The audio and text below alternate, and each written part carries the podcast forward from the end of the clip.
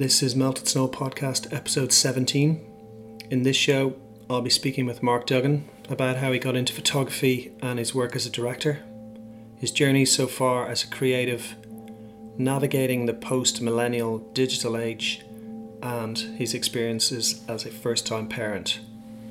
Mark has some pretty cool insights and good advice for those wishing to pursue the creative path. Many thanks for listening, and on with the show.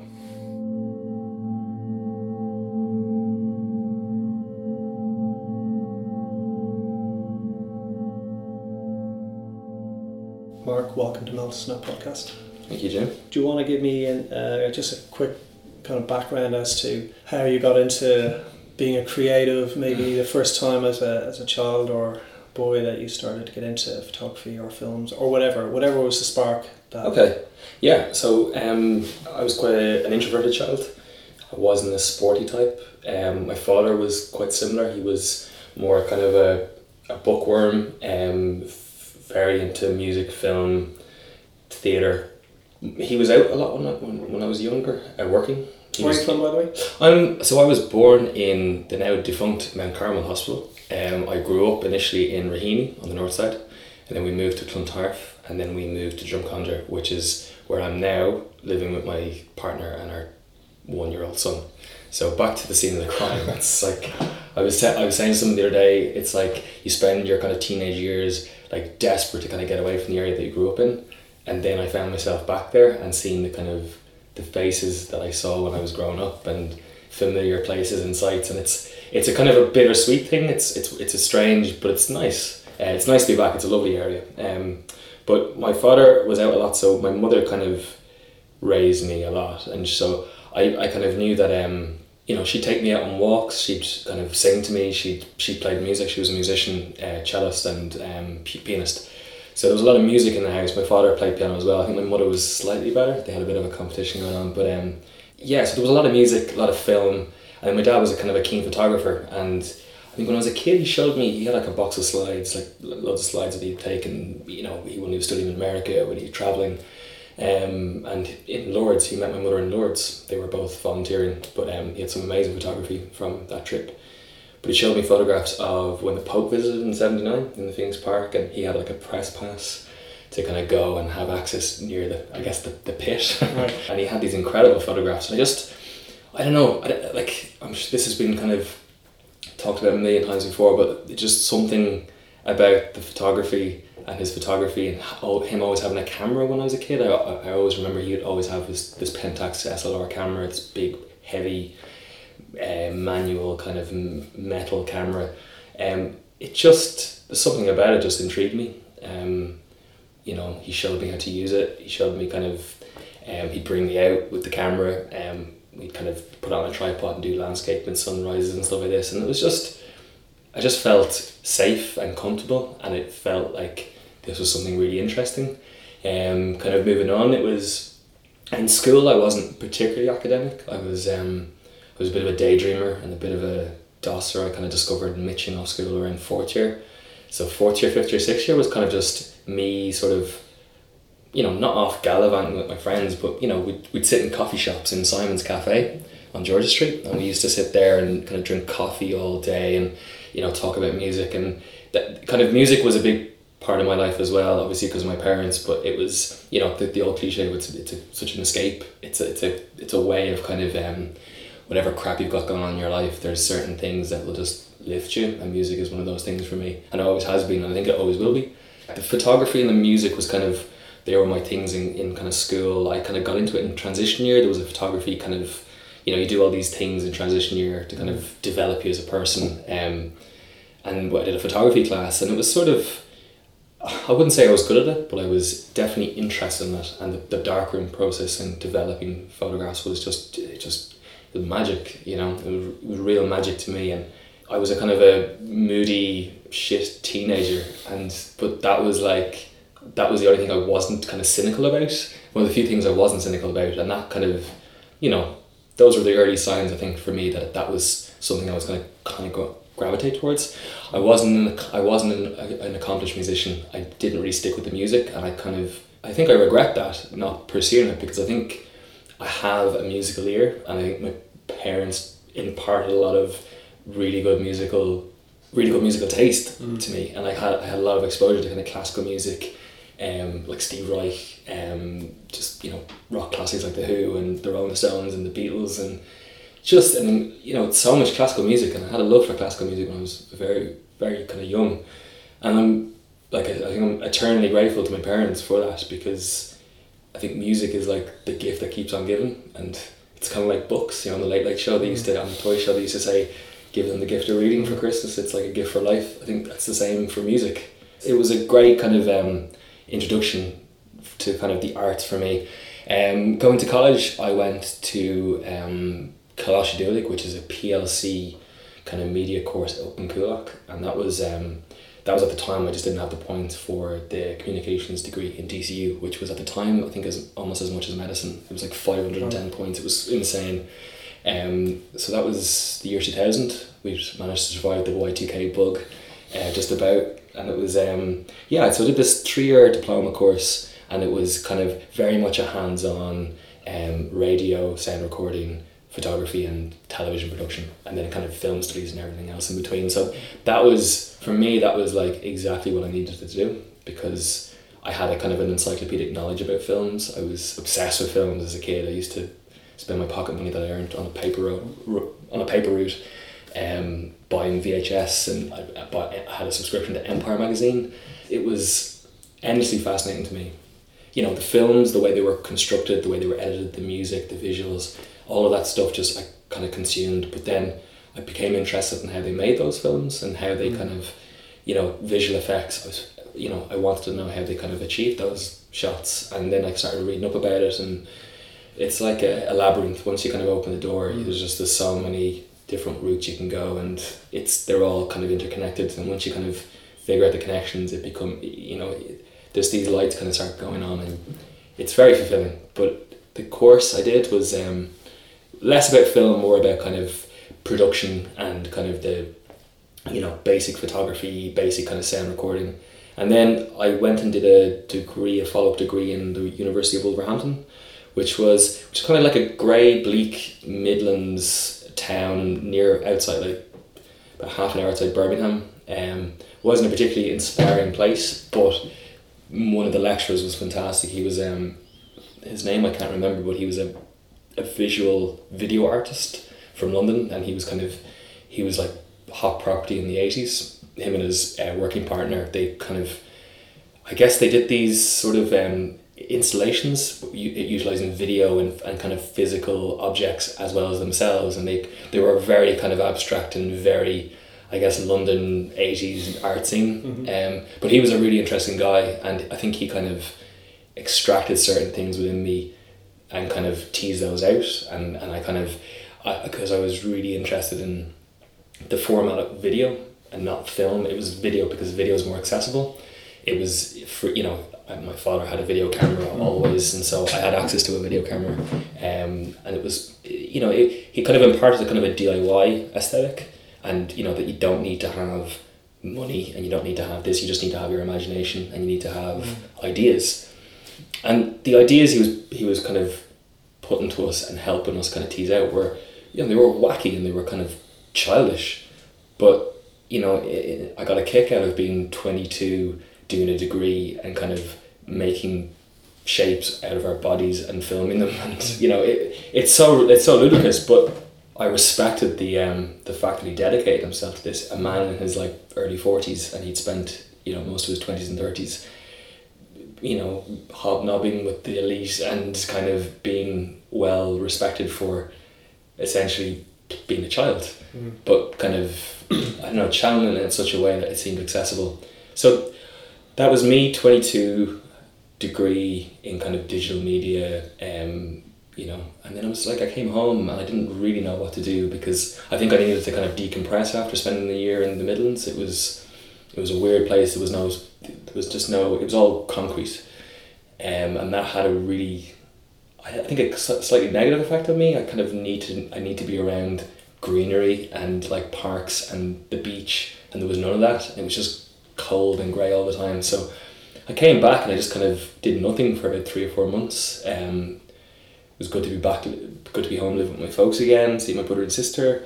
Um, and then it was sort of, it was a couple of years until I started to make sense of where I needed to be because I think that I'm not the kind, I wasn't the kind of person that would had a kind of a get up and go attitude. I was very, very laid back, um, almost detrimentally laid back because it just, I expected, you know, someone to call me up and go, oh, I heard you finish your degree. And it's, it just doesn't work like that. My naive self was kind of just going, oh yeah, something will fall into my lap and I'll, I'll just go ahead with that. Yeah, it took me a while, a lot of, um, a lot of temp jobs, a lot of terrible jobs to kind of realize that that's definitely what I didn't want to do. And I always knew I didn't want to work in an office or have to go into a job which didn't give me any love because I don't know, it just seemed like such a it seemed like such a waste mm-hmm. to kind of spend eight hours of your day every day just, you know, looking at the clock watching and that just terrified me and so I think there was one moment I think I had where I actually sobbed where I was um, I was working in this warehouse out in Ashbourne, and um, my day for about three weeks they didn't have any work for me to do, and I was on a temp temporary contract. So they gave me a large sweeping brush, and this warehouse was probably the size of five football pitches, like a big logistics warehouse. Um, and they just say, "Tell me to sweep up." And so I pushed this I pushed this brush around this insanely big warehouse from seven a.m. till four p.m. every day for about four weeks. Now you know, boohoo, poor me, get the violin out. But that was like, you know, in my mind, I was like, I'm better than this, and you know, I. But it, it was really depressing, and I was like, I was really low around that time, and I actually remember I had a point where I sat down I, I hid in one of the, the kind of loading days, and I kind of started weeping, like so sad. Um, and I rang up my missus, and I was like, I don't want to do this anymore. And she's like, well then don't do it, and do what you want to do sort of thing. And it wasn't wasn't said in so many words but that was the general gist of it. And I kind of I think that might have been the the catalyst to kind of get me up off my arse and kind of apply myself and actually take what I learned in college and university and kind of apply those and figure it out for myself.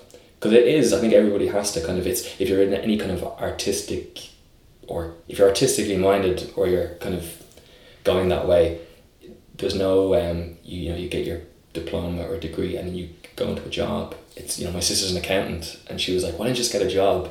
And I was like well I can't just get a job. It's like you know I want to be a photographer I think and I want to kind of do film I think but I don't really know how to kind of follow through with it. I don't know how to kind of make that work. And there, there is no kind of there was no roadmap or you know we weren't told that in college like here are the five you know at BuzzFeed like 10 here are the top 10 things you you can do when you leave college to get a job. It just you know that was the that was the thing you had to figure out for yourself. So having the having the big weep in the warehouse was uh was definitely a kind of a catalyst kind of for me to stop wasting time and kind of get on with it. So I started um started photographing bands and live gigs and I had a lot of friends who were kind of and still are kind of active on the Dublin music scene. In terms of accessibility I had a kind of a a well a pool I could kind of draw on and then kind of if I said to a, mate it's like can I come along to your gig and I'll shoot it for you and you can have the photographs for your website because it was around 2004 so you know most bands had a, an online presence so they would require photographs. So I could you know I would like you know get me at the show for free get me a few beers or whatever or pay me 50 quid and I'll shoot the show for you and I'll do some band shots. And I started off like that and then kind of it just kind of grew very quickly. I started blagging passes from MCD, you know, for bigger gigs, and it was I kind of realized that you know, you needed to kind of shoot the bigger bands to sort of get your name out there, and mm-hmm. so I blagged my way through a lot of it. Um, started shooting for um, bands started kind of commissioning me to do like artwork for their albums or the singles or whatever, and then it just it kind of steadily grew and grew. Um, and I started doing stuff then for the big festivals. Sort of shooting uh, kind of sponsored events and it was a period of three or four years or three years where I kind of just photographed every gig in Dublin and I used to work for Whelan's in the village. I was never in-house photographer. All the photographs were on the walls there. I used to kind of photograph those and then yeah there was a couple of years where I was kind of very very much kind of active on the Dublin music scene and kind of photography. I was exhibiting my work and um, you know worked with a lot of a lot of bands and it was a really really exciting kind of blurry time, but it was a really kind of fun time, and it was very much of my early twenties, and I associate kind of that part of my career, I guess, as me starting off and finding my feet. Um, then me and my partner went traveling for just under a year, and I kind of I had my camera with me, and I kind of got interested, as most people do when they go traveling in Southeast Asia. You take photographs of the landscape and the people, and you know you're on that kind of you're on a different journey for a few months where you're kind of you think you're discovering new lands, and you know you think you're, you know you, you, we we both were at a point where we needed to kind of get away and just you know do something different for a few months because I think my partner was kind of beginning to embark on her career and it was sort of a thing she knew she was in her mid 20s so it's time to kind of knuckle down to it mm. um, and I kind of went along and it was you know I had that experience of photographing strangers you know at, engaging with people that I didn't know and kind of having the guts to kind of go up to them and you know talk to them and build up a very very quick relationship with them in five ten minutes and then take their photograph. Sometimes I wouldn't take their photograph but it was about kind of I always associate that time with um, kind of overcoming my fear of photographing people. And sort of in a, in a sense it was kind of the gestation period for my street photography which I do a lot of on Instagram now. But it was about sizing things up when you're out. And you know you don't it's kind of just it's seeing something and knowing how to kind of react to it. And if you see somebody who looks interesting or you kind of you see something that appeals to you it's about not letting that moment slip past you mm. or, or get away and kind of always always be kind of um, always be taking photographs and I think that was that was a time I kind of realized that you always have to be taking photographs to kind of figure out where you're going and what you where your strengths lie and kind of I came back from that trip and I I think I realized that I didn't particularly want to kind of keep doing music photography and kind of band shots as much as I you know I'd done stuff with the NME and for hot press and you know the NME stuff was was great because I was I grew up reading that when I was a teenager and you know that was extremely gratifying. But I think uh, broadening my mind on my travels made me realize that there was a you know there was a whole other world out there and I didn't just want to kind of be in a, a, at a gig every night of the week that I wanted to kind of be out and kind of interacting with people. And you know that sort of thing. So I, I think I was um, when I got back I sort of promised myself that I was to figure out how to get into magazines get my work into magazines um, shoot portraits shoot commercial stuff just it kind of just opened me up and I wasn't particularly ready for it but I knew that that's kind of where I where I wanted to go kind of go with it. Okay.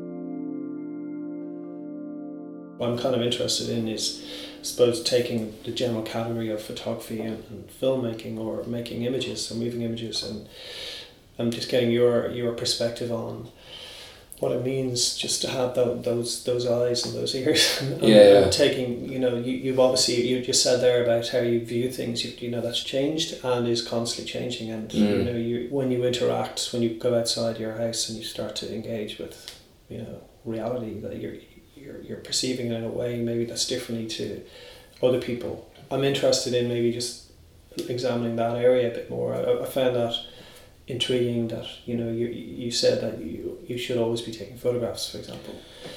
Yeah, so I think um, well, first of all, um, somebody said something to me. I was I was in Chicago um, on a shoot for a, a travel magazine, and the writer was with me, and we were the the, the focus of the story was on the, the Chicago music scene, so it was about the kind of the, the blues, the jazz, and then the kind of the Chicago house as well. And so we kind of photographed a lot of musicians, a lot of DJs, um, the venue club owners, club promoters, um, and the kind of city shots as well. And I, I was there kind of six days, seven days, and the writer had organised a lot of these kind of setups, like we have an interview and then we do a quick photo shoot. You kind of inhabit a different headspace when you're kind of photographing people, especially when you're kind of you've got limited time, which you always have, which is always the case with photographers. It's you never have as much time as you want to have. You you know if you had your way, you would spend two days with a person and kind of explore every possible route visually with them. Um, you, you know you kind of build up a rapport, a relationship.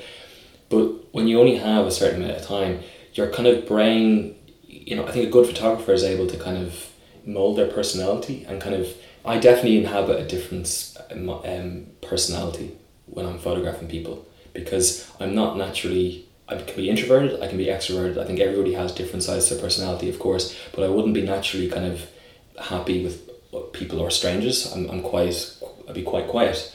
Um, but when I'm working with people or if I have to kind of draw out some kind of performance from them or I need them to kind of do something for me I the, the, the writer said to me he's like you're a different person when you're taking photographs. And I was like I was like I know. And I kind of I knew that about myself because I always feel like am I putting on too much of a facade here when I'm working? And it's you, I find it necessary sometimes to kind of inhabit a different personality because it allows me to kind of get what I want. And I think that when I said about you need to be always taking photographs what I mean is is absolutely that. Like you you constantly have to you know I don't particularly look a lot at other photographers work. Um I I, I, I can appreciate what's come before me um and I'm very much aware of my peers' work but I tend not to like look too much at it because I used to do that at the start of my career and it was really uh, detrimental to my ego and to, to, to my I felt very insecure and that's not what you want to feel when you're trying to kind of break into an industry or kind of make a name for yourself. I just it was you know because I think that with any creative endeavor, you're you know you're you're, you're, such a you're such a kind of a you're a victim of your own um, fragile mind and you really have to kind of I think you, you you constantly have to kind of overcome these daily struggles to kind of be at your best. And by taking photographs all the time, I found that, you know, from a technical point of view, you're able to kind of master certain techniques or certain things. But just from a kind of a, a thing of accomplishing something every day, like there was days, you know, there was days or weeks where I wouldn't have any work on when I was starting off, and I might have one or two gigs a month, you know, and that would keep me going. But it was, it was sort of a thing of, what do I do on my days off, and I kind of did this thing where I had to I made myself every day for about six months go out into town or wherever it was with my camera and take photographs of people either unaware or approach them and take a portrait of them um, f- find something interesting and and do that and then go home and edit those photographs and see what I had at the end of the day. And I did that every day for I think it was seven months. It was around 2000 2006 um, sorry, 2007, and it was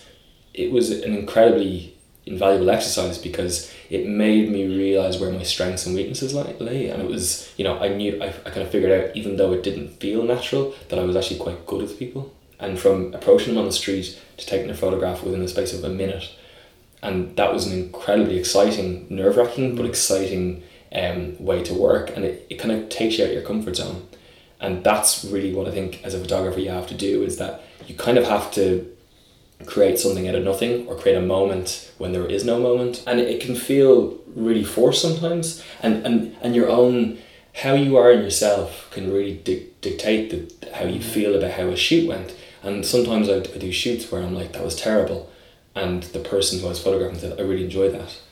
And you're like kind of scratching your head going really? Like that felt awful to me. Mm. and there could be something there's something bothering you you're feeling down about something or there's you're just feeling insecure or there could be there's a myriad of reasons why you can feel the way you're feeling but it really is um it's quite a subjective thing and I think you have to be a people person if you're going to mm. photograph people and it's it doesn't always come naturally to me so that was that exercise in taking photographs every day and I still do that you know and I don't always do it with my camera like I I, I kind of uh, one of the social media platforms I love is Instagram, and I kind of use my mobile phone, um, the camera on my phone, to take photographs every day. So I'm still kind of in a sense carrying that on, um, and I you know I probably shoot five six times a week, and I might be working five six days a week, but even if I'm between shoots, after a shoot, weekend, I still you always have your mobile phone with you. We were talking about earlier on about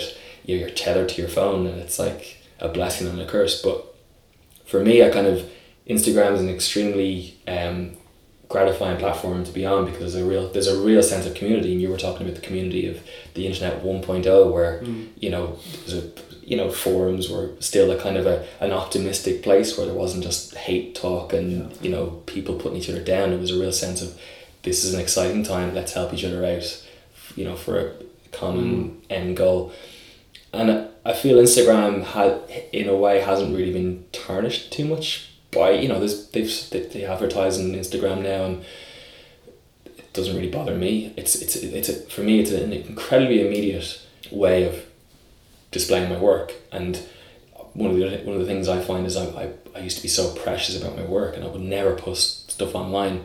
And I would be kind of I'd scrutinize each image and I would just be you know you, you think in the back of your mind you're like this is you know this is I'm, I'm kind of following the footsteps of my hero Stanley Kubrick. And it's like but it's not you have to kind of not be precious about things. And I, I often think that some of my favorite musicians or artists are the ones who are incredibly prolific and who put out work. And and I'm sure that that was a leap of faith for them on their part because it's it's um you mightn't necessarily feel all that great about a piece of work or a piece of music but I think by putting it out there and letting letting it out into the world almost kind of really it's, it's released from you and it's out of your hands. And then I kind of feel like that about photography. And as I've kind of come along in my career I've I'm less precious about I kind of, I know I know what I want from a shoot from a shot or I know what I want to get. I know what the end result needs to be. Um, but I'm definitely I think Instagram has allowed me to kind of Okay. be less precious. So I'm I love Instagram. I love it. Um, but yeah some incredible talent on there as well and that's I find that extremely inspirational Okay, like I okay. genuinely get inspired every day just by looking at it I mean if, if I spend two or three minutes in the morning scrolling through the newsfeed it's just it's just you know you you decide who you want to follow so you kind of dictate the the content Uh, I just want to maybe just comment on what you said about Mhm. um, the discipline of, of or the self-imposed discipline, I suppose, of doing something that is about the process of just taking photographs or making music or whatever. And I think it's a recurring theme with other people I've spoken to about, you know, the role of the artist is um, to produce mm. the art. It's one of the things you have to actually do is walk the walk because in that process of expressing or investigation or whatever, invariably in my experience as well, I don't know if you if you found this that you discover things that that the random mistake, the way Yeah. the camera blurred or the way the light came through, it was it was it was something you hadn't necessarily contrived to happen. Yeah. The discipline of just keep doing that creates new directions that you, you didn't even necessarily know you could go down or new experiences whatever. Absolutely. Um, it's, it's interesting you say that because uh, I've spoken with other other people about what they do and write, writers you know writers write. Um, I heard uh, recently that uh, on another pod- podcast actually that this guy was saying about Stephen King and how he goes about um, you know his daily ritual is to write 2000 words every day regardless of how he feels whatever but he doesn't doesn't stop until he writes 200 creative words let's say and he could be finished in an hour or it could take him eight hours um, I'm very fond of that mm. those, those rituals, those daily routines where you're you know you're forcing yourself, regardless of how you feel emotionally, just to create something all the time. And as you said, the prolific yeah artists out there, they're always doing shit. Like they're always Yeah. fucking creating something, and it doesn't necessarily have to be about mm. photographs. I don't know about you, but I, I and it's something maybe we could talk about uh, later is your you know interest in other areas like writing and making movies and Mhm. you know creative writing or even just interesting thought processes. You know, Yeah. like I, so I don't know if you, if you experience or where I would I would take on board a, a concept of you know philosophical undertaking and I, I'm I'm might necessarily be making art on the back of it, but I'm, I'm internalizing that that concept and I'm trying to make sense of it internally, and, and it might get expressed then through a piece of music or through a thought that I might Yeah, have, yeah. or or how I perceive what's going on in the world, and I find that that self discipline I think is is Mm. really important. You know. Yeah, absolutely. Mm. I, I think um, one of the things that was kind of quite liberating for me was, you know, I was very kind of, I was extremely, um, you know, I'm, I'm on my own here, I'm doing it all by myself, DIY and all that, and it's, you know, and I figured a lot of stuff out for myself, and I taught myself a lot, and I kind of learned through watching, through doing, through assisting, um, but I found that something that was quite liberating and opened up a whole other world of possibilities for me was actually collaborating with other people and working with other people. And it was something I not I always shied away from because I just had kind of crap experiences in college of doing group projects. And it was always mm. like there was, was one or two people who were so opinionated and you just kind of you roll your eyes and be like can we just do this please and like do it well? You know and it's it's childish it's silly it's it's kind of throwaway but it that was kind of I think that was a big that had a big um, that left a big imprint on me as a, a kind of a negative imprint, like I, where I just didn't want to work with other people. I kind of just wanted to go out and take photographs, and you know that was it. Obviously, you work with people, you have a client, or you have someone you're taking the photographs for, but you know you're doing it yourself as a photographer. You're not like you don't have like a team working for you necessarily. Um, but it was kind of when I started, you know, I had a couple of designer friends, and we kind of, you know, we we'd meet up and we'd kind of talk about what we'd like and we'd show each other kind of mood boards that we'd saved online and and we started we did a couple of like um, group exhibitions with other designers and stuff and it was just you know that was incredibly exciting because it was around the time of my career I think when I was sort of figuring out different um, different elements to it and I was at the time beginning to kind of do more video um, and that was kind of that was that was enabled by the camera that I was using it was if you want to get technical for a second Um, that's my next the question. Canon Canon 5D Mark II, which was released kind of late two thousand eight, and I got that camera early two thousand and nine, and I actually went to New York to buy it, and they'd sold out of it, but I got a holiday out of New York. But it was like I came back and got the camera, and that was I mean, most photographers will say it's not really about the tools that you use. It's you know it's really about your eye and stuff like that. But that camera kind of opened up a, a lot of doors for me because I was able to shoot stills, but I was also able to shoot HD video.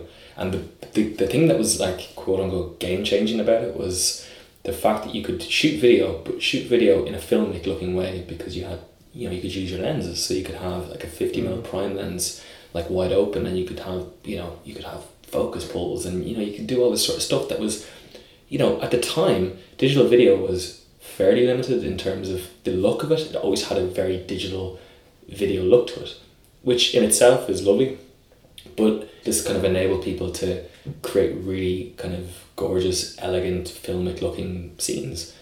And that for me was just like kind of blew my mind. And you know, here was a camera that was able to do both and do them really, really well. Mm. And I had a few kind of commercial clients who were digital d- digital campaigns were becoming a big thing at the time. Um, and so and it was just around the time just after the recession so everybody wanted to do more for less. So it was about can we do the stills and also do the video part at the same time? Right. which I was more than happy to do because it allowed me to kind of experiment and kind of try out the video aspects of the camera. It is that kind of gratifying thing of creating something from nothing and but, but to actually kind of bounce ideas off somebody else and to kind of filter out the good and the bad and, just to kind of end up with something that was a kind of a marriage of uh, physical objects photographed with with kind of graphics overlaid. And that for me was was extremely interesting and a new way of working because I was now sharing my ideas with people whereas before I'd kind of just write them in notebooks or I'd keep them on my laptop or whatever it was. I'd have I'd have images saved in a folder just for my own kind of references. And that was yeah that was pretty that was a new thing that was a new way of working for me because I discovered the kind of the joy of collaborating. And for someone who kind of didn't really gravitate towards that before that was it was pretty exciting. And so that was kind of that was definitely a, another turning point for me in my career in that I was able to kind of not be precious about ideas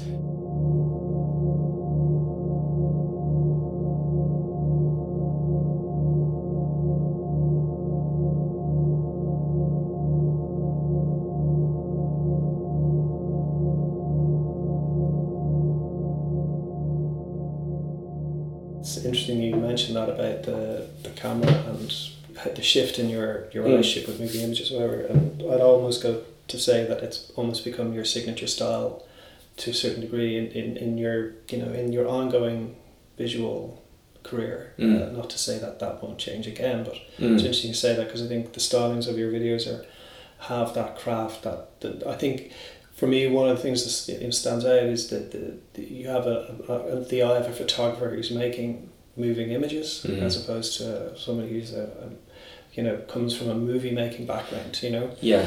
um, so I'll, I'll we'll expand on that in a minute because I definitely Sure. want to get into the moving images thing but um, I can't really have this conversation with you without talking about kit and Okay. um, for the camera nerds who are listening Yeah. uh, How you doing? you know um, as, as, as everyone departs at this point in the conversation Yeah. but the question I have right is you know you, you grew up as you were saying yeah, very much analog Mm. uh, you know SLR camera and then the shift into the digital uh, era and then where do you stand now like and, and maybe a bit of the pros and cons but cameras basically like somebody who knows really nothing about cameras give me a kind of a um, you know summary of the, the good the bad and the, the evil Well, I'm kind of okay. I'll try my best. I think I'm. Um, so I've been using a digital SLR since you know two thousand and four was when I got into digital photography. So um, I use a Canon camera. It's a five D Mark three, and I also have the five D Mark two. And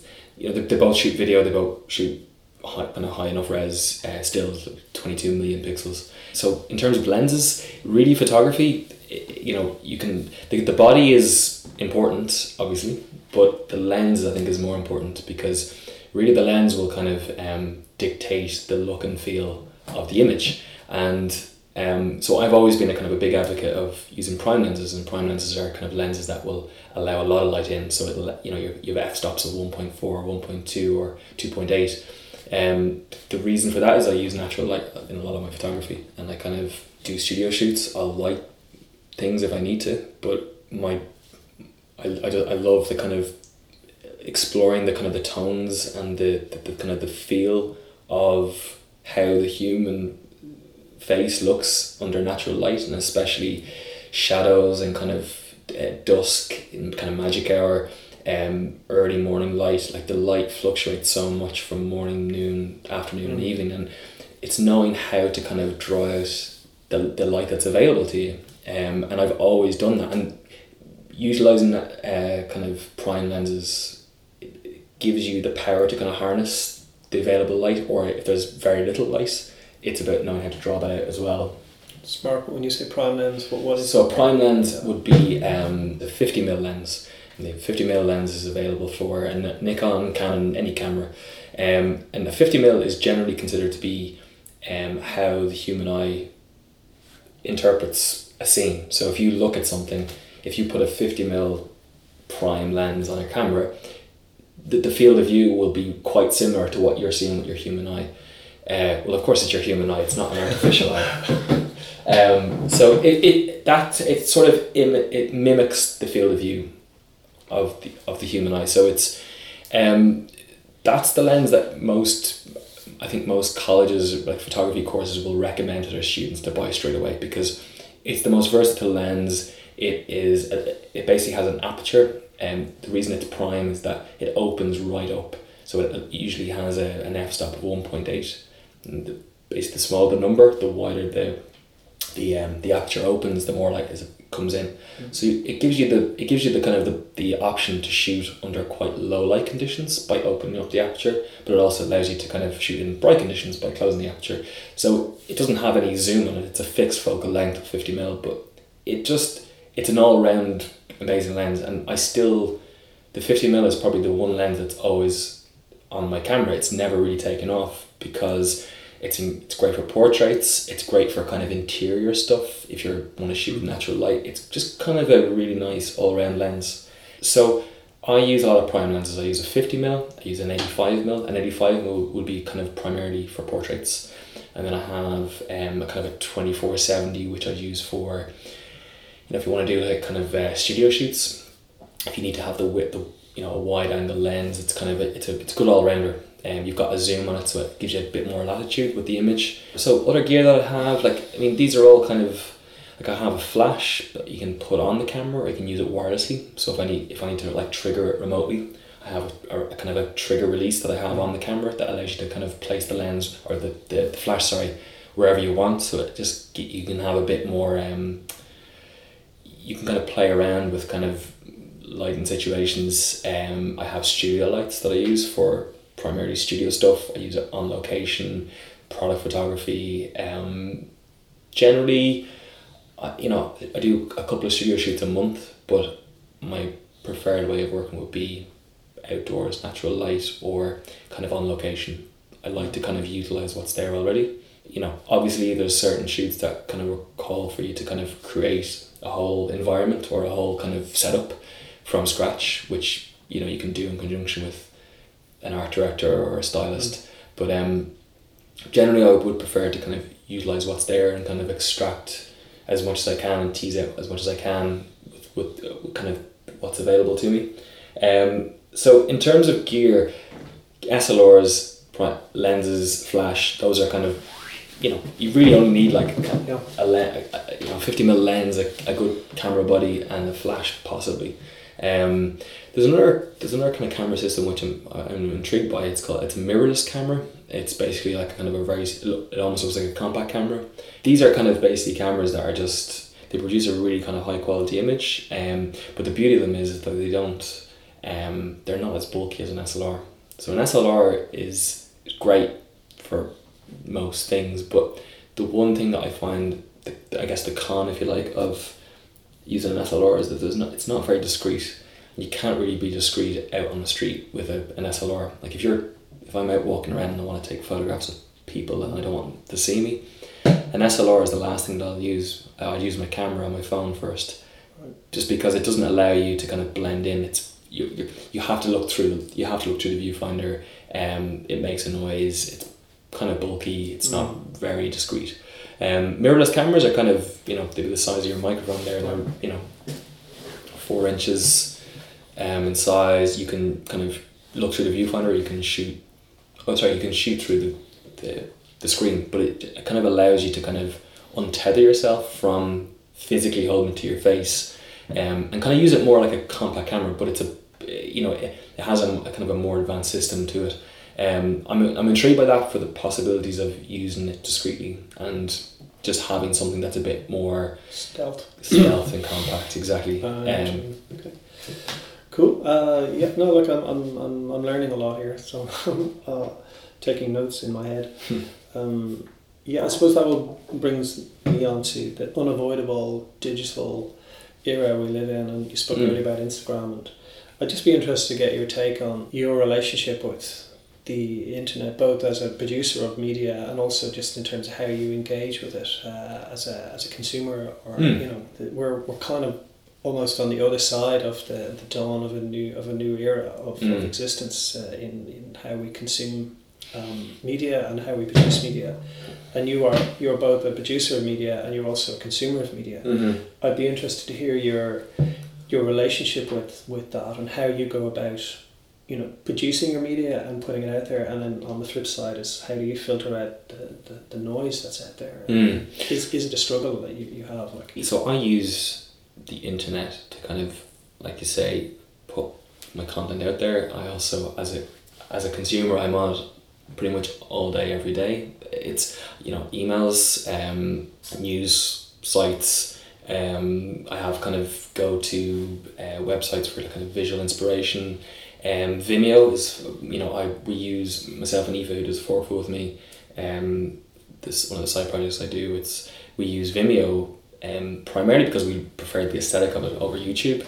Um, there's a bit more of a kind of a community. Um, it's kind of more geared towards kind of filmmakers and YouTube is incredible, but it's it's almost it's so big that it's it's um, I think I sometimes feel like the content would be lost a little bit on YouTube. Um, Vimeo there's more it's more kind of community based. It's well slightly more community based, but um, so I use Vimeo um, as a kind of a um, video platform for all my content. Um, both the Forkful videos, my own stuff that I've directed or shot, music videos, I put it all on Vimeo.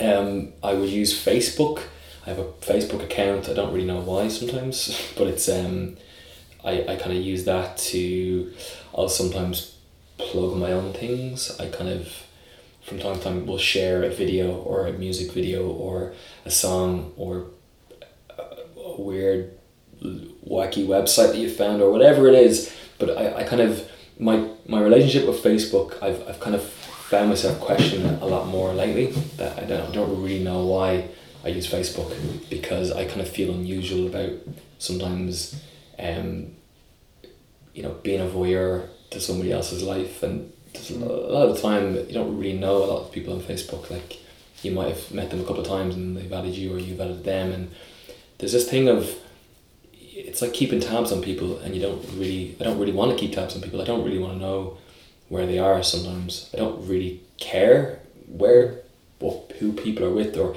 what they've done. It's it's kind of just this thing of feeling like you need to engage but also feeling like you need to kind of upload and show your own life. And uh, I think I've become a lot more private. I don't necessarily want to share that side of me it's like my friends know who I am and mm-hmm. what I'm about, and that's enough. And I often, I kind of sometimes feel like I'm, do, do did I put that up to kind of reinforce who I think I am, or do I do that to kind of because I think, hey, look, check this out. This guy this is pretty funny, or this is pretty cool looking.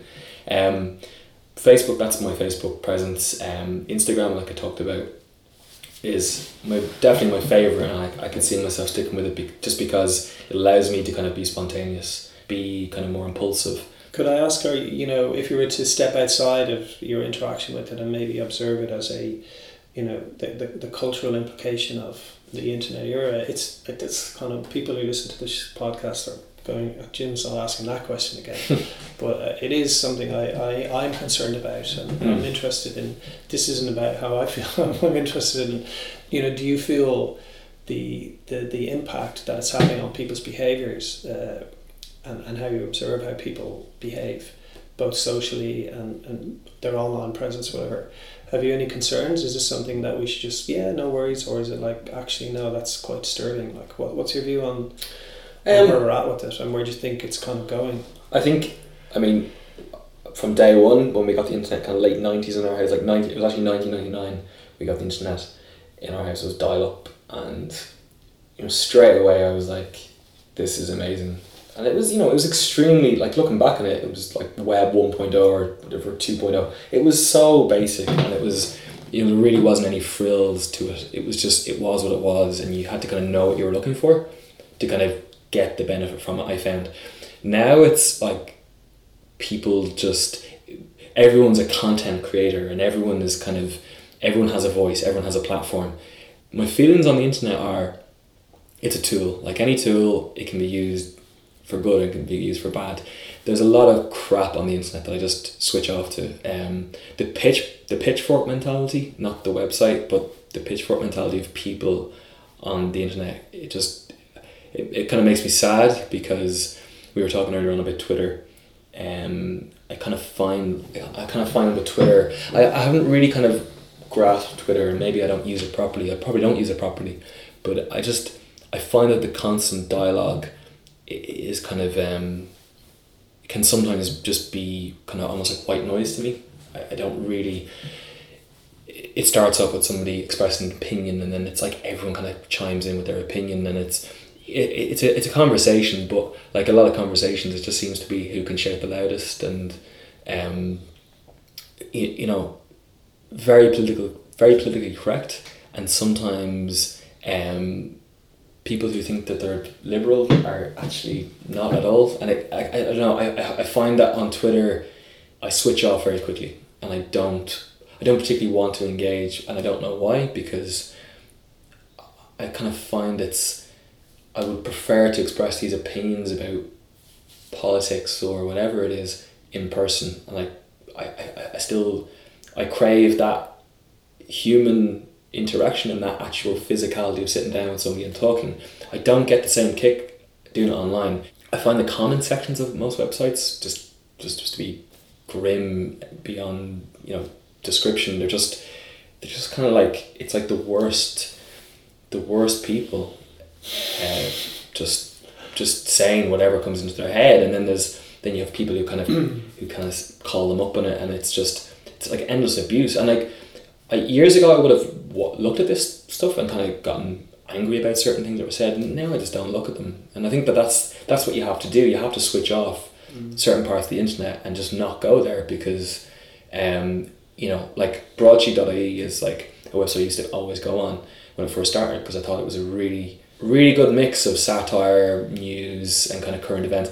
And it just it just wore me down, man. Like it just wore me down. Like it just found that it was it was kind of stirring the pot a lot, and the people that went on it were just. Uh, I don't know. They just weren't my kind of people, and I just I- Trolls. trolls. Yeah. You know, don't feel the trolls, but it's like I kind of, you know, you feel like people feel like they have to keep coming back for more, and I'm like, no, you don't have to go. You don't. You don't. No one's telling you to go onto that website every day. If it may, you know, people go on the Daily Mail every day. It's like, just Yeah. block it and turn it off, and don't go back because there's so much. You know, there's so much negativity in the world, and it's a struggle sometimes to stay positive when people around you can be just mm. want to they want to gr- wear you down they want to grind you down and it's like I don't need to go on the internet and experience that as well because you know my experience with the internet has always been positive and it's always been a t- it's always been a research tool. It's always been a way for me to kind of um, get my work done to display my work to you know sometimes engage with people who like or dislike the work. Um, it's it's the new television. It is it's like television. It's like most people you know 10 15 years 20 years ago they went home and they turned on the tv and had a bottle glass of wine or a bottle of beer or something in the takeaway and that was their that's how they switched off and now people sit with the tv on with a laptop on their laps and they have like this dual engagement but i think that the internet is the new television and that's obviously the way it's going but like television there's a lot of crap Yeah. um, and you have to know how to filter that out. And I, I, I guess the internet's made my life better in a lot of ways, and it's allowed me to have a presence, uh, like an, uh, have an online presence, um, both Instagram, Vimeo, YouTube, um, and my website. But there's a lot of things about it I just can't stand, and I, I'm at, I'm at, I'm of an age now where I don't feel the need like I have to engage with it, or I, I, I, will, I won't give it any attention because you have to kind of you have to have a filter. Otherwise y you can't absorb everything you can't um, you can't take all of that you can't process all that information No, or all that yeah. crap I'm, I, for what it's worth, I'm, I'm very much in, in line with that. Like, Yeah. I just the way I deal with trolling and, and the, the dark, the darker side of, you know, the, the negative portal that just people throw in their their hate into. I just Mm. I just avoid. It's it's basically I look at it as, as, as somewhere I just don't want it, don't want it want even to be around. So Mm. I just don't go there. I don't go onto Facebook. I don't go onto Twitter.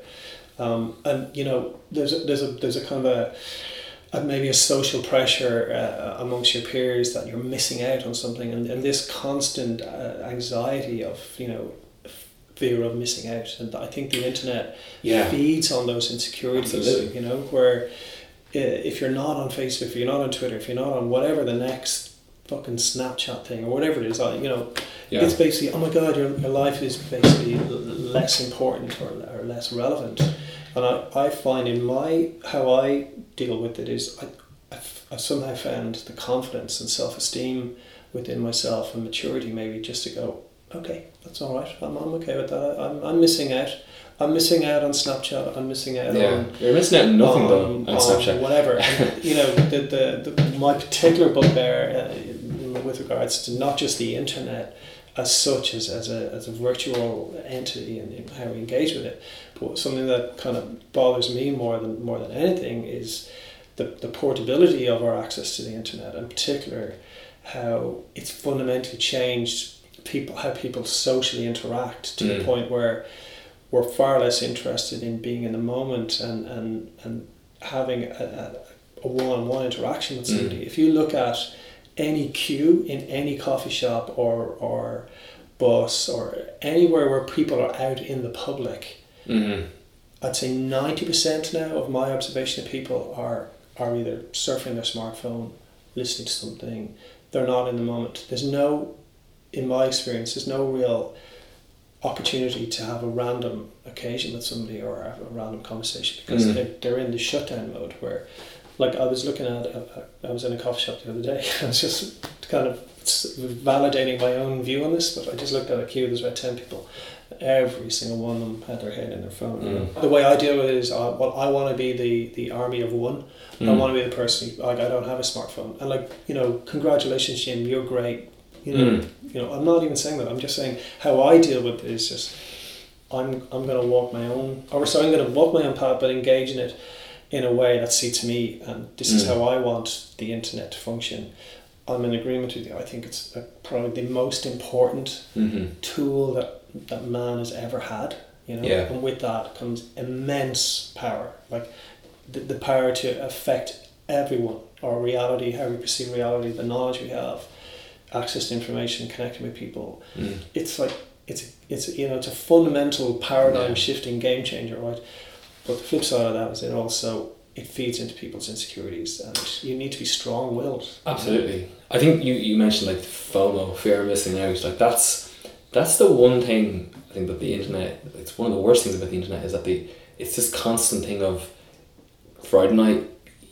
Where are you? You got to be here, or else you know all your buddies are gonna hear. Because like Facebook does that. It's like this thing of twenty seven of your friends are attending this thing, and I was at I was at an event recently actually, and Facebook told me that twelve of my friends were going to be at it. None of them were at it, and I just went along. And I didn't you know I didn't make any big deal about going. I just we turned up, and I was looking out for a couple of people, and they never showed up. And actually, none of the twelve people showed up, and it got me thinking because like you know we had a kid recently, and you know your social life just pl- you know it just takes a tumble, and that's that's fine. Mm-hmm. But you just don't go out. You can't go out as you can't really go out, and that's but we're fine with that.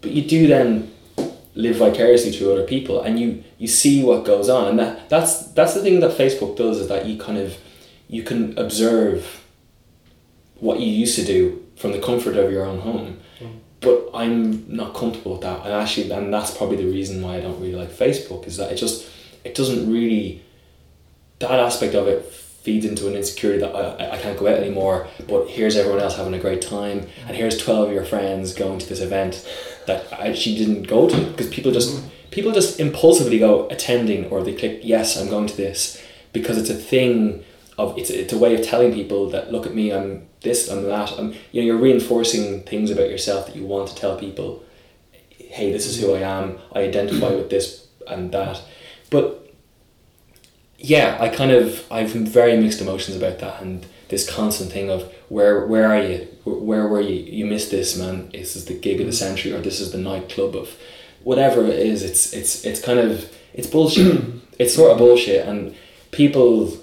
I don't know. I think you're saying about living in the moment. I was going to mention a photograph I saw. Mm. Somebody was, you know, kind of giving out about that people don't live in the moment, and you know we're all addicted to our smartphones and some and somebody put up a photograph and it was taken on a train in Chicago at rush hour.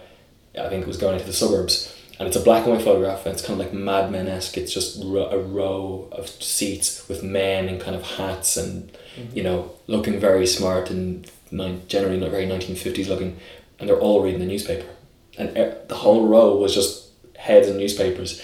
And some you know somebody said, well, this is this is your equivalent. That's the equivalent of people on public transport. They, you know, Yeah. it's a way of switching off.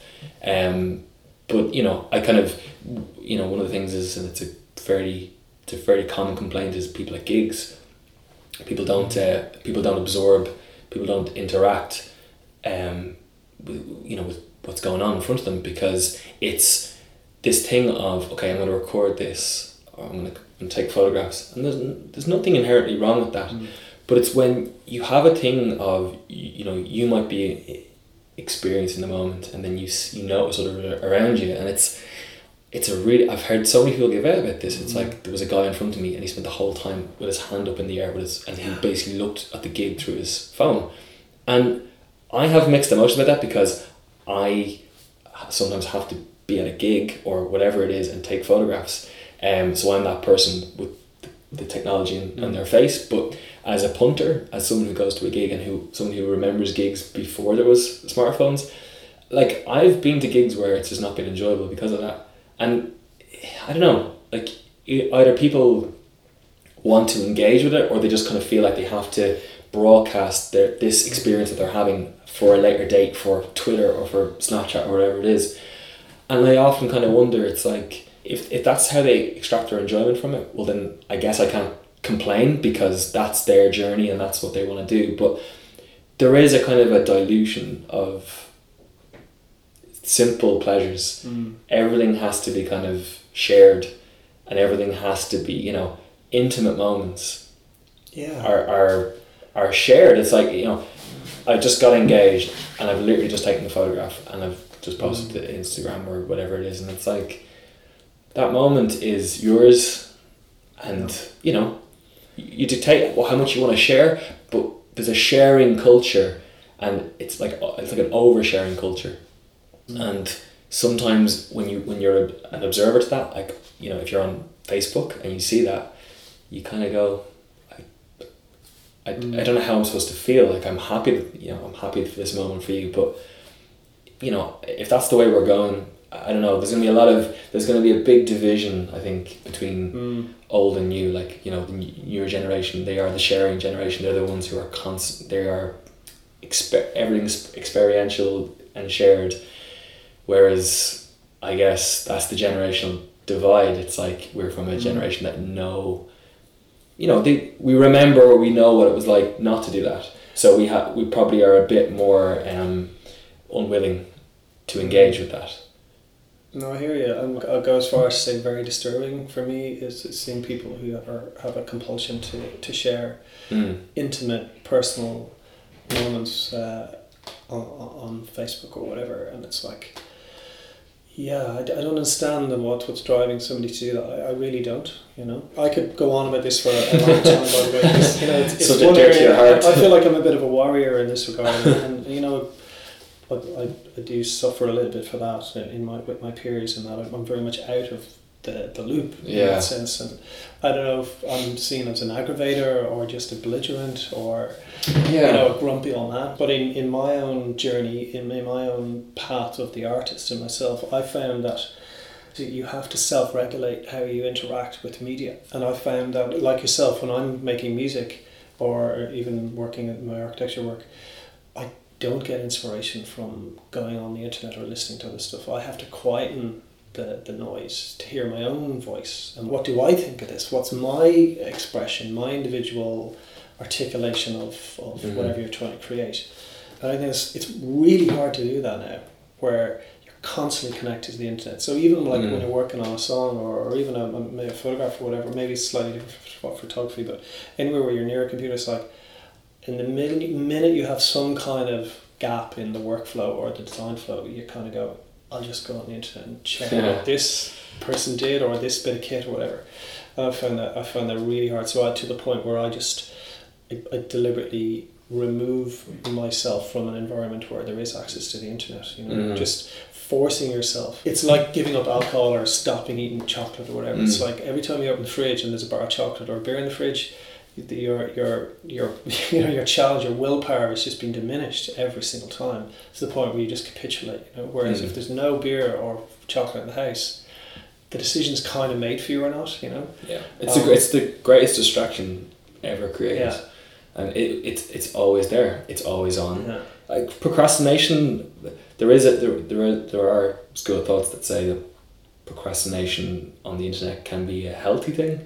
Um, I don't necessarily think it's a bad thing, but it does kind of um, you know you decide to if you decide to kind of open a new tab and oh I'll just check this or I'll just go on this and you just you just you just need 10 minutes of a buffer to kind of like okay I'm bored of that now back to what I'm supposed to be doing. You know I think I don't necessarily think that's a bad thing but it is the temptation it's always there for you. And you know you, you gotta you, you gotta knuckle down you gotta just not resist the urge to kind of check some news site or Mm. check something else and it's just or look at Amazon and like do I proceed to check out it's like fuck that just It's torture. It's really Re- hard to do. reward yourself afterwards Yeah. by purchasing whatever the hell you're at, you have on your basket in, on Amazon.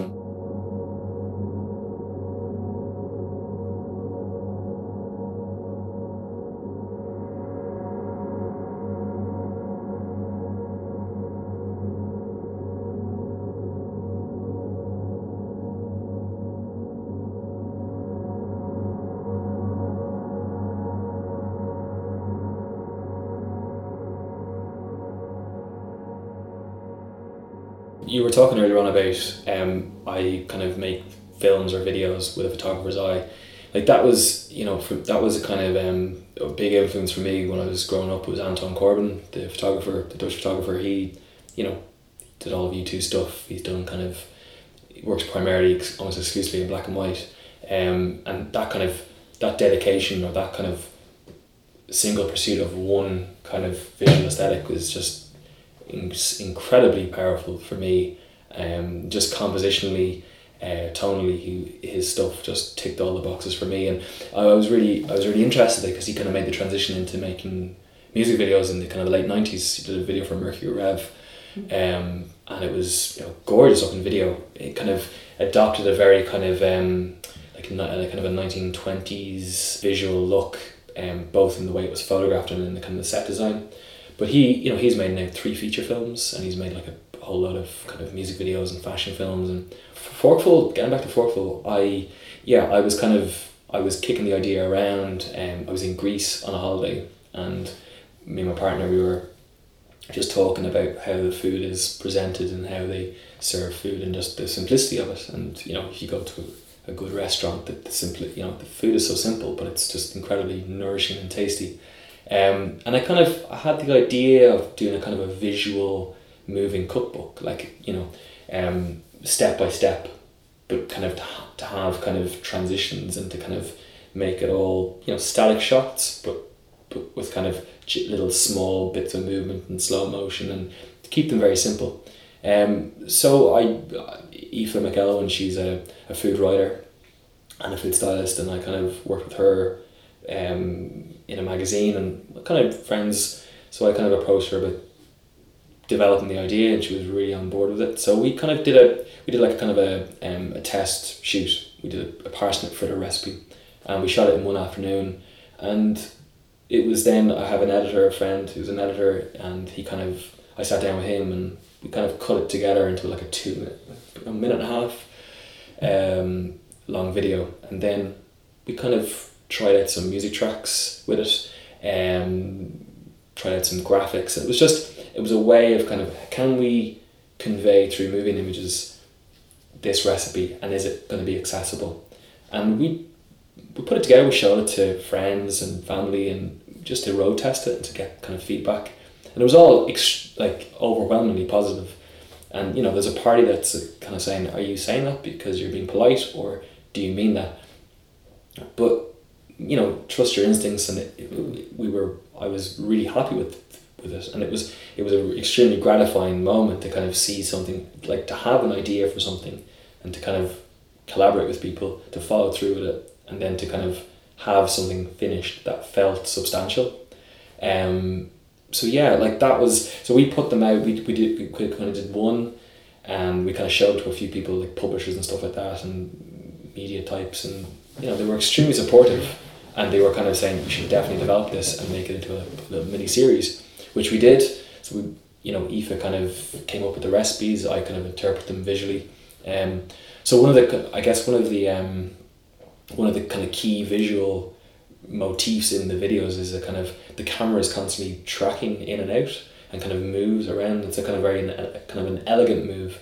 Um, so that's kind of done on what's called a dolly slider.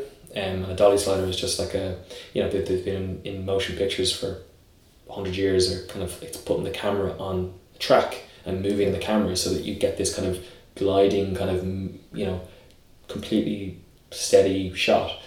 Um, and so I use this kind of tabletop dolly slider, which is a more miniature miniaturized desktop version. Um, and so that in conjunction with shooting in slow motion gives you this kind of like very kind of ethereal, dreamlike kind of you know in conjunction with the music. If, you know it's it's all kind of a marriage of visuals and music.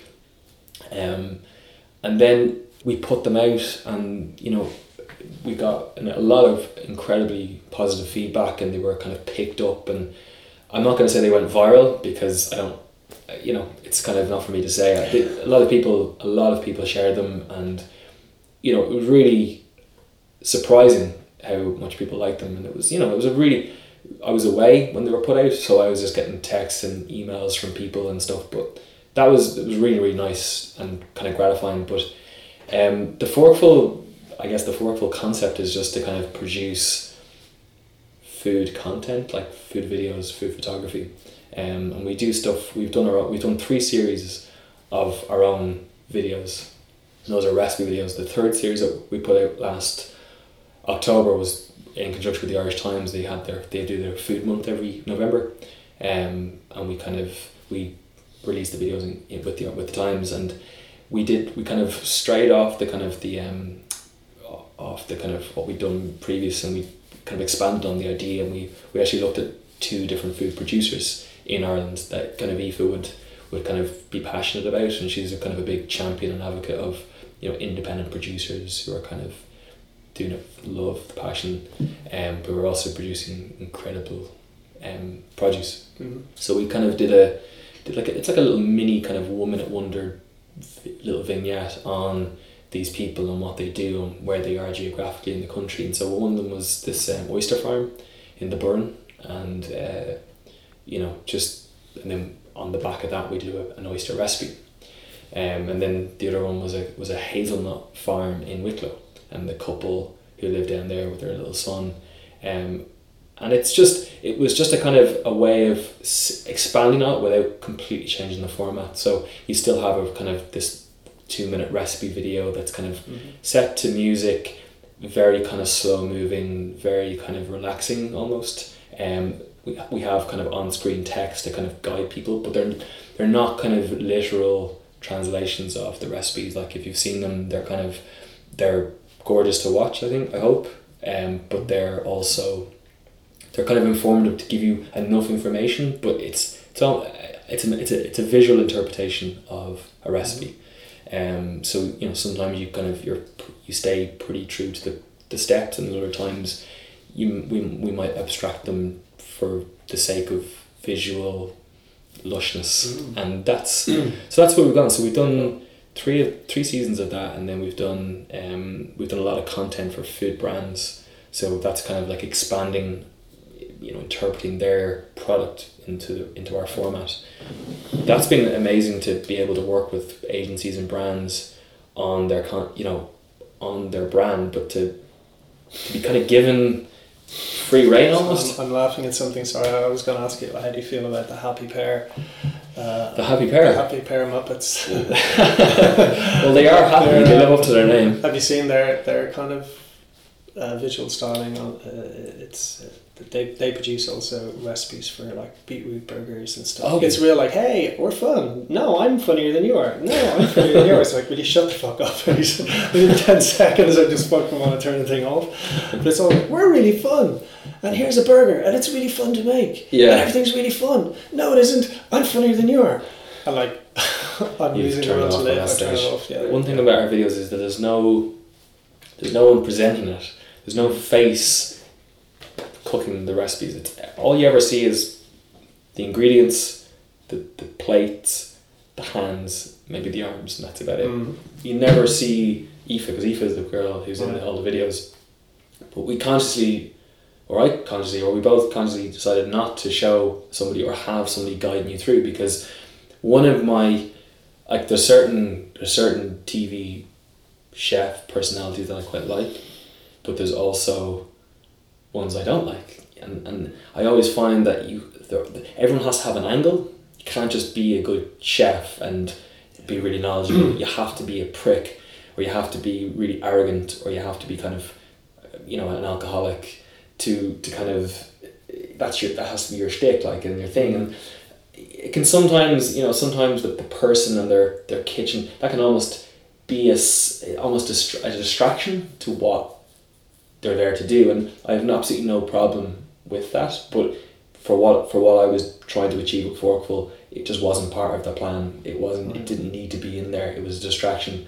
It was about reduction and about simplicity and about can we find ingredients or find recipes that will showcase the ingredients and showcase the, the, the actual process of cooking um, and make it into an elegant kind of beautiful you know experience which is what cooking can be um, Well, I think just to jump jump in there, I think very much so the the, the the, new age of cooking TV shows is very much about the personality behind it Mm. and, and their lifestyle and, and their their daily rituals. So it's always about you know it's Sunday brunch and they- they create they contrive a, a you know a, a morning routine and Yeah. the, the person goes out and gets the eggs and the whatever.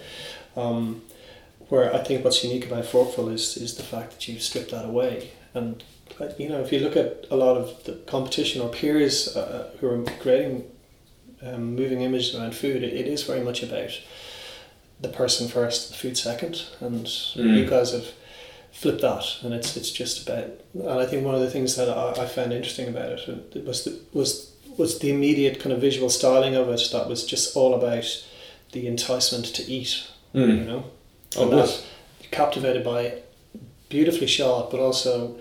Wow, that's like beetroot hummus. It's like, mm, I feel like going to make that now, and I'm not distracted by oh, but I don't have like a, a Mini Cooper and I don't have like a local coffee shop and I, you know this kind of stuff where they always Yeah. cut to the person like Lorraine Pascale and they always have to have her in in you know driving through London with with the shades It's a, li- it's a lifestyle. It's a it's selling a lifestyle to a Um, point, and like, you know that's that's how they that's how it works with advertisers. Mm. You, you you know there has to be an angle. There has to be a, a person, a lifestyle, a whole whole way of life to sell. It's not just about the here's what I'm cooking. It, Mm. There's a whole other aspect to it, which you know can be fun, can be interesting, but generally I find distracting.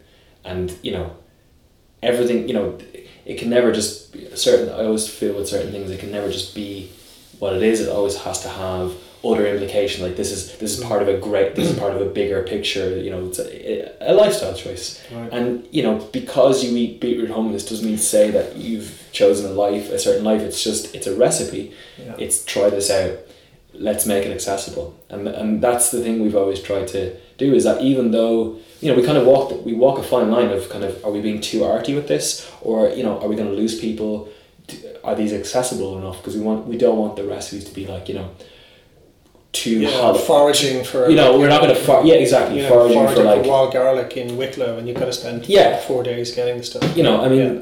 if you know where to go there's certain part you know right now there's wild garlic growing in the Phoenix Park and you should go out and get some but you know not everyone can just nip out to the Phoenix Park to like spend two hours foraging for wild garlic so we try to kind of not be too aspirational with our recipes and to keep them kind of grounded in reality but to present them in a certain way that feels attainable but also kind of inspirational Mm. and sort of beautiful. And it's the visual aesthetic is you know it's always kind of for me as the director of it is kind of the thing that I want to kind of always kind of push and find the you know find the kind of the, the beauty within the kitchen. And you know and I, when I say the kitchen I don't mean like here's a lovely wide shot of my beautiful open plan kitchen it's here's here's a, a table setting that is uh, in keeping with the colors of the food and you know the the, the, the, the, the grain of the wood on the table and the kind of the way the fork is placed down it's just it's, it's subtle nuances which is what Mm-hmm. That, We try that to. totally comes through. It's oh you good know yeah.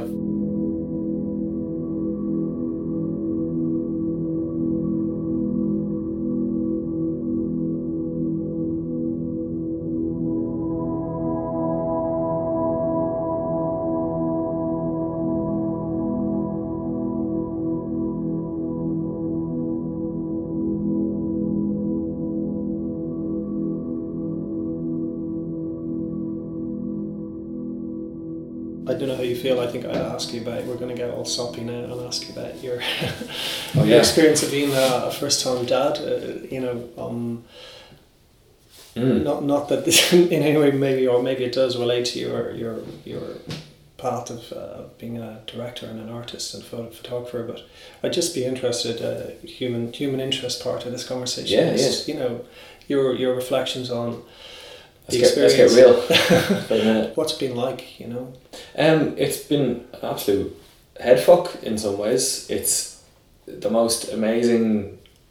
I mean, I can't really. There's nothing I can say that hasn't been said before. It's like all of the cliches. They're all true. Everything that everyone says to you, you know, time will fly by. Enjoy it while you can. Like you begin to see all these tropes just like reoccurring, and you're like, my god, it's true. But yeah, it's so our little boy Ruben was born last January, January two thousand fifteen, and so he's like almost one and a half now.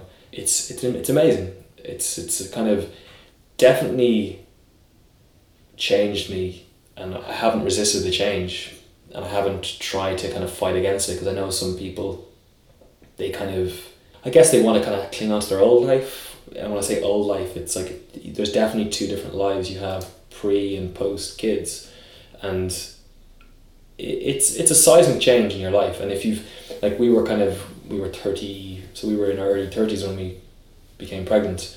So we had our twenties and you know a couple of years of our thirties, just doing what we wanted to do and having that freedom and that kind of yeah I guess just the freedom to kind of do what we want when we wanted, and that was um, you know that was brilliant and we we that was a decision we made we knew we wanted to kind of get our careers on track as it were and, and kind of you know get to where we needed to be um, to kind of spend all that time climbing the ladder as they say and whatever else. But you know we had a really we had a good time socially. We were out a lot. We kind of did a lot of different things had different types of friends and different social circles. But then there's a natural we found there was a natural slowing down at a certain point kind of 30 31 we could feel it, and there was something guiding us.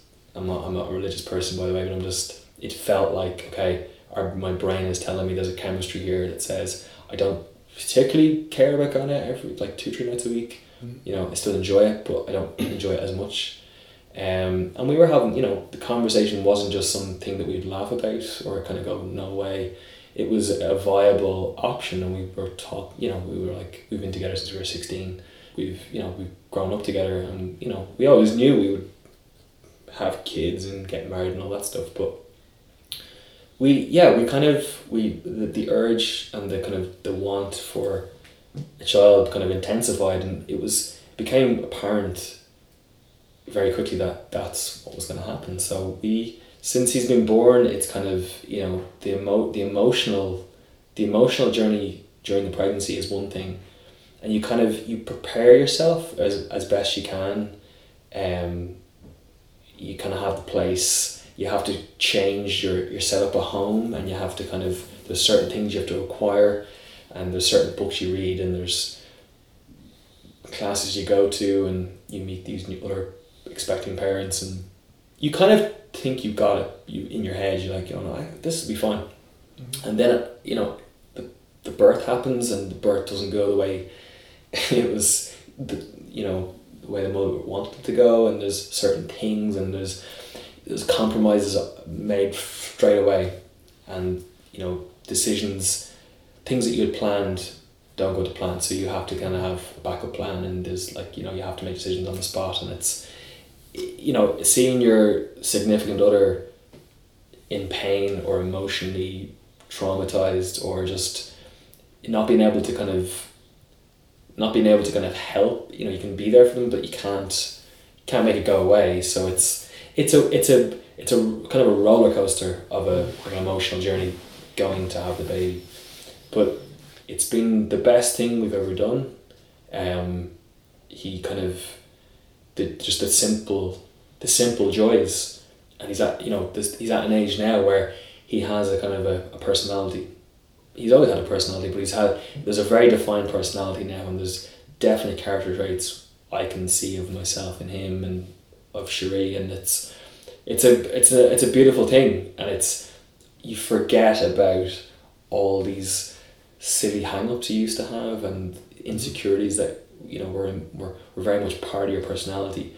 Kind of just they dissipate they don't go away but they kind of they they they're replaced with new fears, aspirations, hopes, dreams, mostly for your child, and it's you learn to be selfless and kind of to everything you do now is for not just for yourself and for your partner it's for somebody else. And so you become there's less ego involved you're more kind of you're more in the moment you're kind of forced to be in the moment.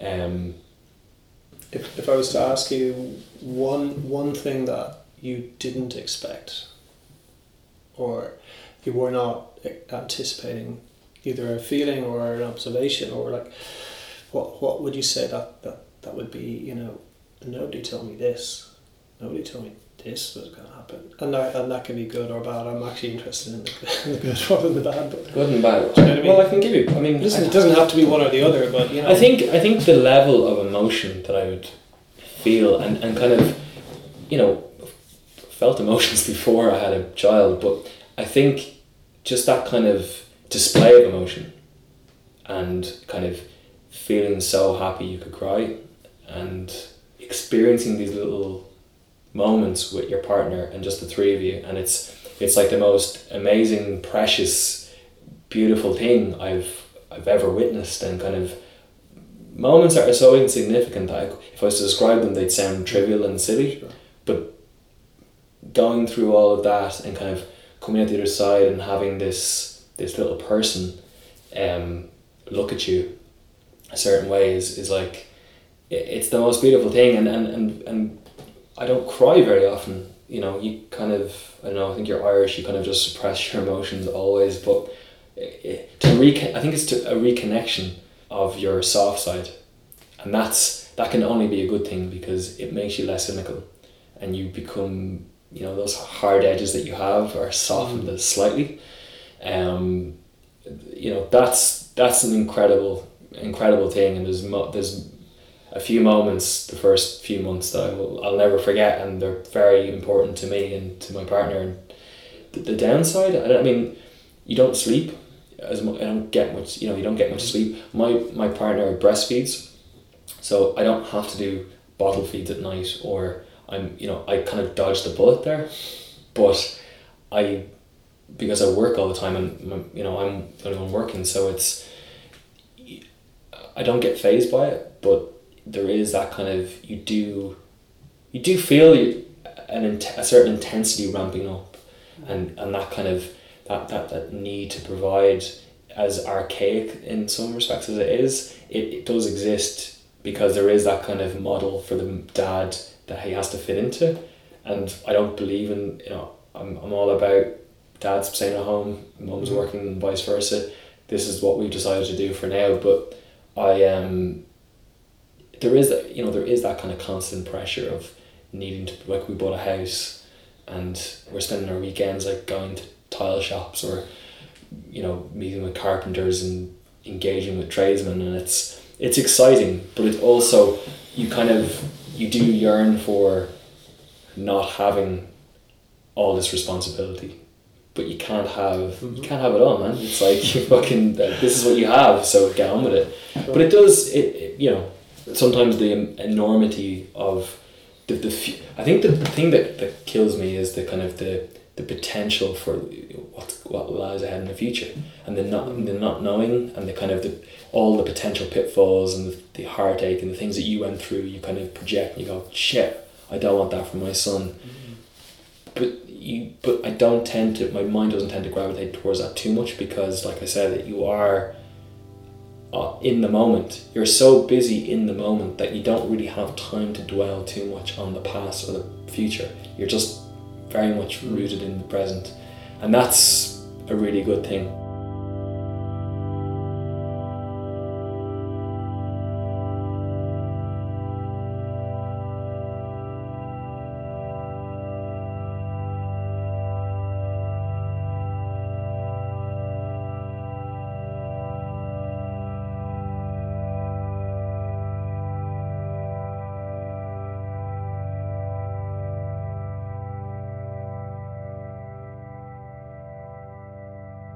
as a creative man, uh, photographer, filmmaker, Mhm. dad, amongst many others, I'm sure. I, I wanted to ask you about what's your key insight into into what you do. Uh, you know, if you were to if you were to give a piece of advice, or you know, what's what do you think is the the, the if you do this and do this and do no more, you know, what would that be? um, don't wait around for other people to um, hand you on a plate don't um, don't be complacent if you if you have the idea just fucking do it like just follow through it doesn't really matter if it's kind of you feel it's half baked or not finished or you could do with more time like time like so I think I've what I've learned is is like don't don't waste your time. Don't waste other people's time. Um, you know, be generous with um, your ideas. Don't be precious about them. Uh, share them. Bounce ideas off other people.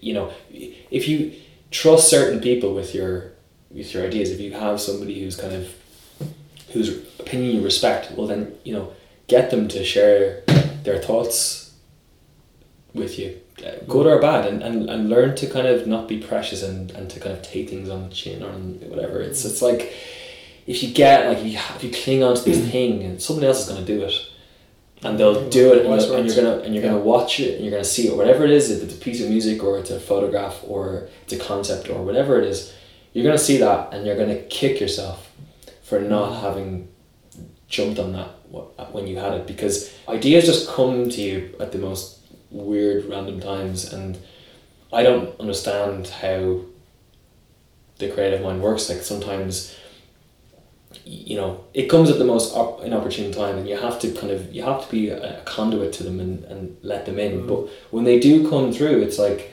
you gotta you gotta learn how to kind of act upon them and just just be kind of just just just do it. So i would say don't wait around don't waste time just do it and you'll figure it out as you go along. Thanks dude. I really appreciate it. No problem. Okay. yeah really enjoyed it